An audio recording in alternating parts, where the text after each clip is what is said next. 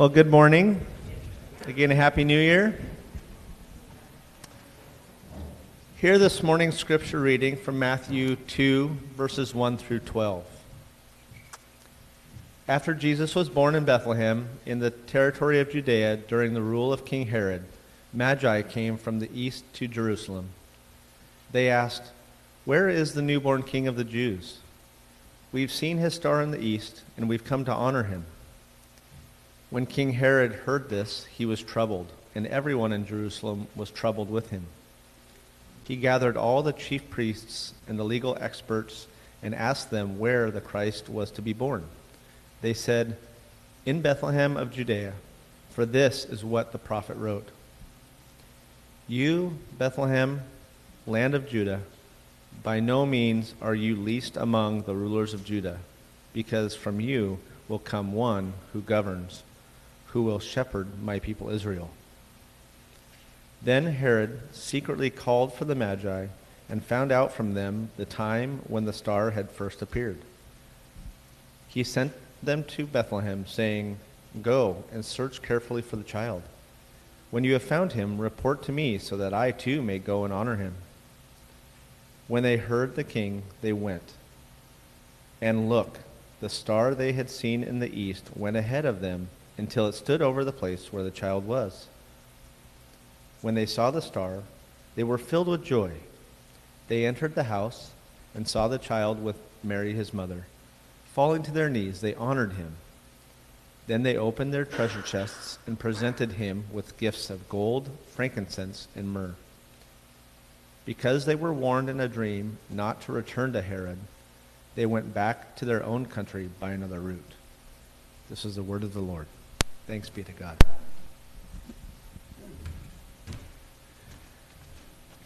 Holy Spirit, we ask for your wisdom and understanding as we enter into this word and meditate on it, that you may speak to us. We may hear exactly what it is that you want us to notice and, um, and take action on in our lives this day. And if there's encouragement you need to give to us or peace that you want to bring to us. God, we pray that your will will be done. And we pray this in your name. Amen. So we're wrapping up the story of Christmas. We're going to end with the Magi because traditionally this is the last part of Christmas in the church. Um, part of what I've been doing is the story through the story of God has been sharing the getting the scripture and sharing through the timeline and pieces of that. And so, um, you know, most of our nativity scenes we don't have a full one up here, but like mine at home has these kings kneeling around the manger, right? Which is, it's fine. I don't have any problem with that. It's just, it didn't happen that way. If we read in Scripture um, that the Magi came later, and so we don't know exactly how much later. Um, but the, the church, it could have been two years, you know, because Herod goes and kills all the babies two years and younger. So could have been a while. But however, however much longer it was, um, we know they came and they're a really important part of the story. Um, and I want to take a, a, minute to look at them. In fact, the, um, in the church calendar, the day we recognize them, as I mentioned, is January 6th, which we call Epiphany. And we know that word because we use it elsewhere. You know, it's this idea that there's this great revelation of some kind. And one of the reasons that this has been a, a feast day in the Christian calendar. I, am not having a feast in my house for Epiphany, but in the past it has been a feast day in the Christian calendar, is because this is when the church has remembered that Jesus, the Son of God, was revealed to the rest of the world outside of the Jewish people. So the, the Magi come, they're the first non Jewish people to come to Jesus, and that's a big deal. So we just heard Matthew 2, 1 through 12. And of course, this is where we get the story of the star, which we have the star on top of our the tree. A lot of our, we get a lot of stars. There's stars on the windows. Um, this is where the star comes in to Christmas. Uh, I have, Christine and I had this experience this last summer to see stars in a way I've never seen them before. Um, we were in Hawaii during my sabbatical for a couple of weeks, and we went up on top of Mauna Kea, which is, um, they say, if you measure from the bottom of the ocean, it's the tallest mountain in um, the Western Hemisphere, I think. It's huge. But uh, it, it, actually was active like two weeks ago, I think. Or no, it was Mauna Loa. Excuse me, there's two of them. But Mauna Kea is where they have all the observatories. So you can drive up. But you go from the ocean to the top, and it's 11,000 feet.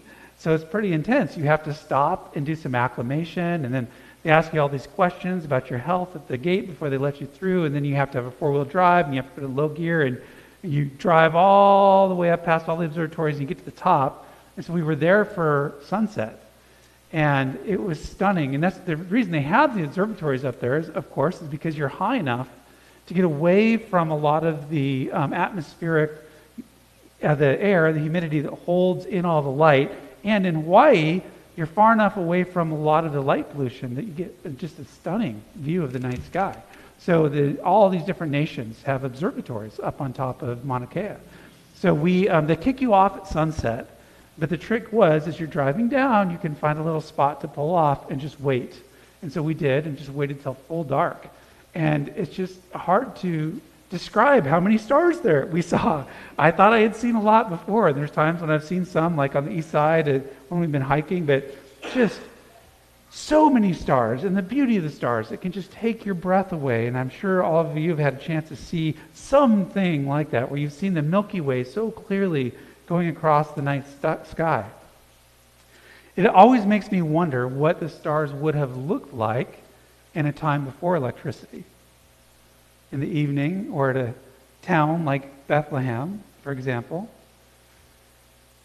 people used stars, and even occasionally still do, for navigation for a very long time. In part because they could see them more clearly than we can, but also because those stars um, don't move. And they provide a fixed point from any point on the earth where you can use it. Our World War II bombers used, you know, sextants, little hand ones just like they used on ships for years to actually navigate right to their location to do bombing during World War II. The story we have in the Bible is about the star that we call the Christmas star.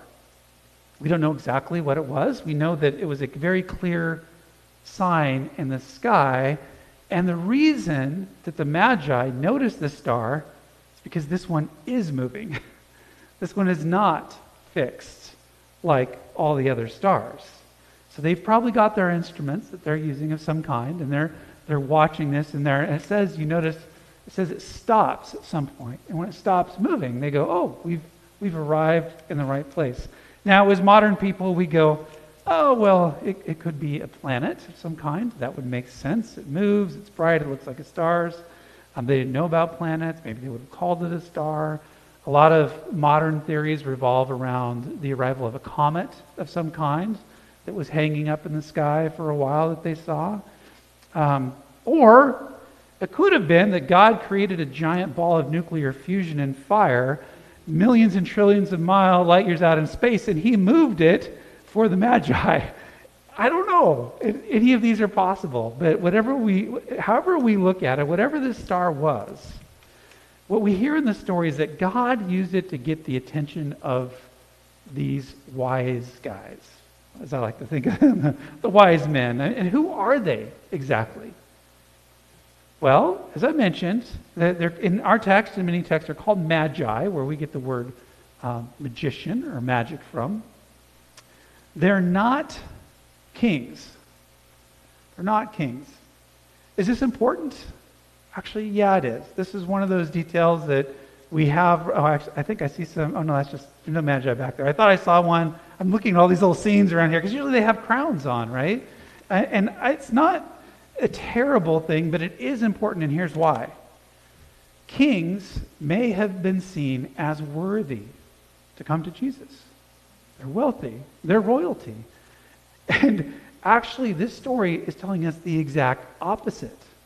These astrologers, these magicians, these outsiders are coming to the Christ. How many? Well, we don't know. uh, we know that it's at least two because the word is plural. It says magi, so it's more than one. Uh, but we don't know exactly how many. We get three from the fact that there were three gifts offered. So there may have been three. There may have been more. We don't know exactly for sure. It's really not that important, actually. In some Christian traditions, we have, we have names for them. Again, it's, it's extra biblical. It's something we've added in later. not necessarily a bad thing. We just don't know. And if, by the way, you are, as you've heard the story, you, you're upset with me about ruining the idea of Mary riding on a donkey or that these guys aren't kings or something like that, here's a little, here's a little uh, friendly gesture for you. They probably did ride camels. They, I mean, that seems likely. they came from a ways in the east, and that was a common form of transportation for wealthy individuals. Yeah, they probably came on camels. And we don't know where they came from. We just, we're just told the east. So we speculate maybe Babylonia, modern day Iraq kind of area. area. Um, it's possible, and then some, again, some traditions say that they may have been studying some biblical prophecies that had been left, left around from the time of Daniel, and that they were in the same sort of group of learned people who would have studied the same things, and maybe Daniel had some influence there years later. Are these good people or bad people? And the answer is yes. they appear to be good people. I mean, they're giving very expensive gifts to a baby, and they're obeying the dream not to go back and tell the king about this child.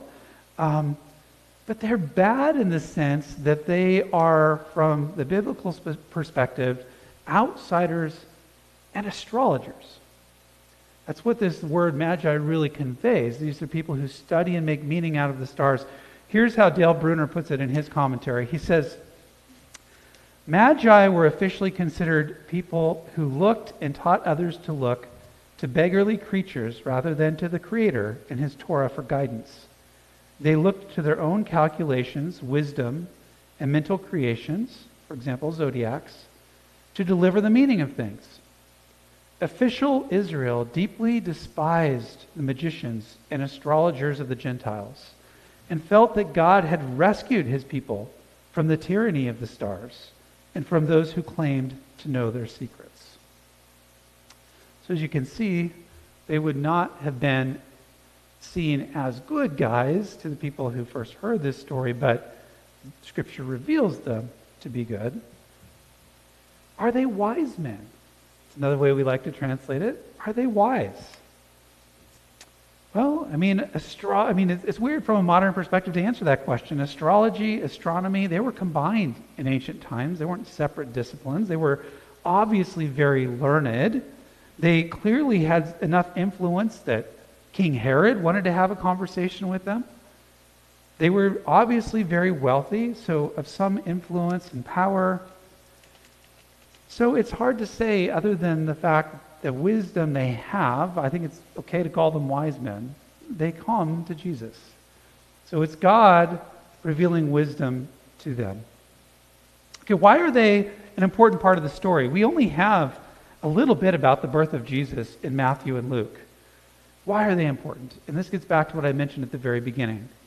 Because they represent the outsiders, they represent the Gentiles, they represent the sinners.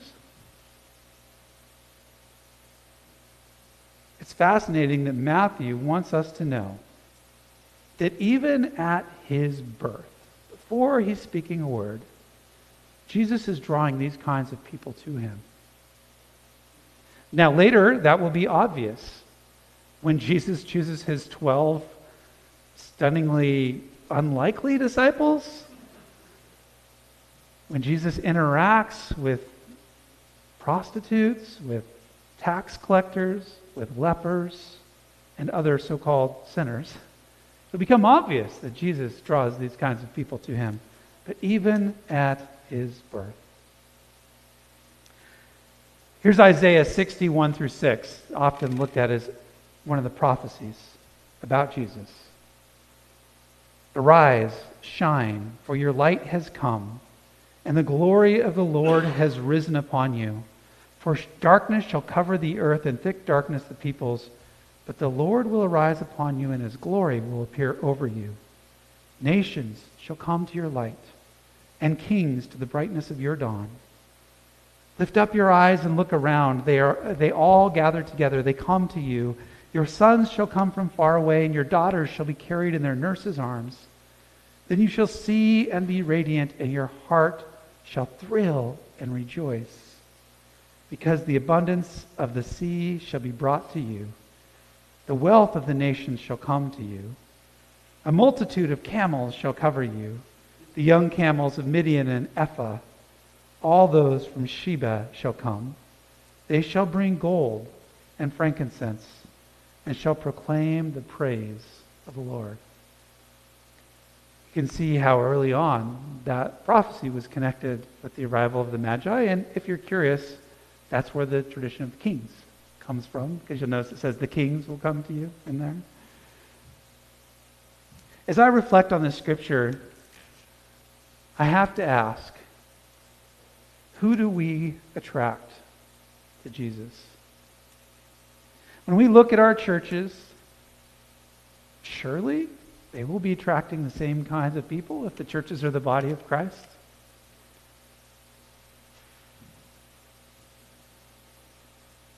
I have to admit that often I think about this that the kind of people that Jesus called to himself and attracted to himself and whose lives were transformed were often the kinds of people that we may not be so comfortable sitting in a worship service with us.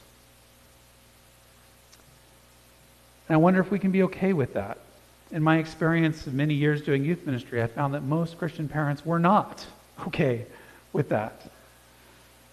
The North American church has largely become comfortable with um, trading attenders between congregations rather than truly attracting new disciples of Jesus because new disciples often don't look like us or talk like us or sound like us. If you're completely comfortable with the people that you worship with Sunday after Sunday, then I would say, we're a church that has some work to do. Is that an odd way to think about it? What if we're not fully being a church until there's someone here we don't like? or someone here we don't feel comfortable with? Because maybe there's already someone here you don't like. I won't, I won't go there, but someone you're uncomfortable with. Why did the Magi even come? Well, Scripture tells us God called them God called them. In fact, God used something that they would understand and notice the stars. No one else was probably taking the same little measurements that they did. I mean, again, we don't know what the star looked like, but we don't get a lot of references to it elsewhere. In fact, some people have said, oh, this probably didn't happen because it didn't make it in the history books. But, but notice, these guys were probably sitting out at night taking little measurements of the stars, and they noticed this one, and they noticed it moving. God used it. It's remarkable. Considering that this is a practice, that what they were doing was punishable by death according to the Old Testament, and yet God used it. The story of the Magi, of the wise men, actually, it's the story of all of us. That we were the strangers. We were the foreigners to God. We were the ones that God somehow grabbed our attention. If you think about your story, I think you'll find that that's true. God used something to call you, just like he did with the Magi, or someone often. So, how do we respond to all of this? Well, I love that in this story, we find that when these Magi arrive, they show more wisdom. They worship. They worship Jesus. They show faithfulness. They show obedience. They show thankfulness. These are things we can all do. Clearly, arrogance or condemnation of others or selfishness is not a faithful response to God's call. And that may seem obvious to say, but look, in my Christian family, too often I see that publicly being displayed. I'd rather us have humility, faithfulness, obedience, thankfulness. You know, one of the oldest traditions in interpreting this text by the church involves the very end of the story. It says that at the very end, they were warned in a dream not to go back by Herod, so they went home another way. And Christian preachers and teachers and commentators throughout the centuries have looked at that as being a really significant little comment, not just a, a sort of oh, they took a different road home. But no, they, they went home differently. They, they went home changed. And I believe this is, this is a faithful way to think about what it means to have an encounter with Jesus Christ. That we allow him to change us, to take us in a new direction. And look, we're at New Year's Day today.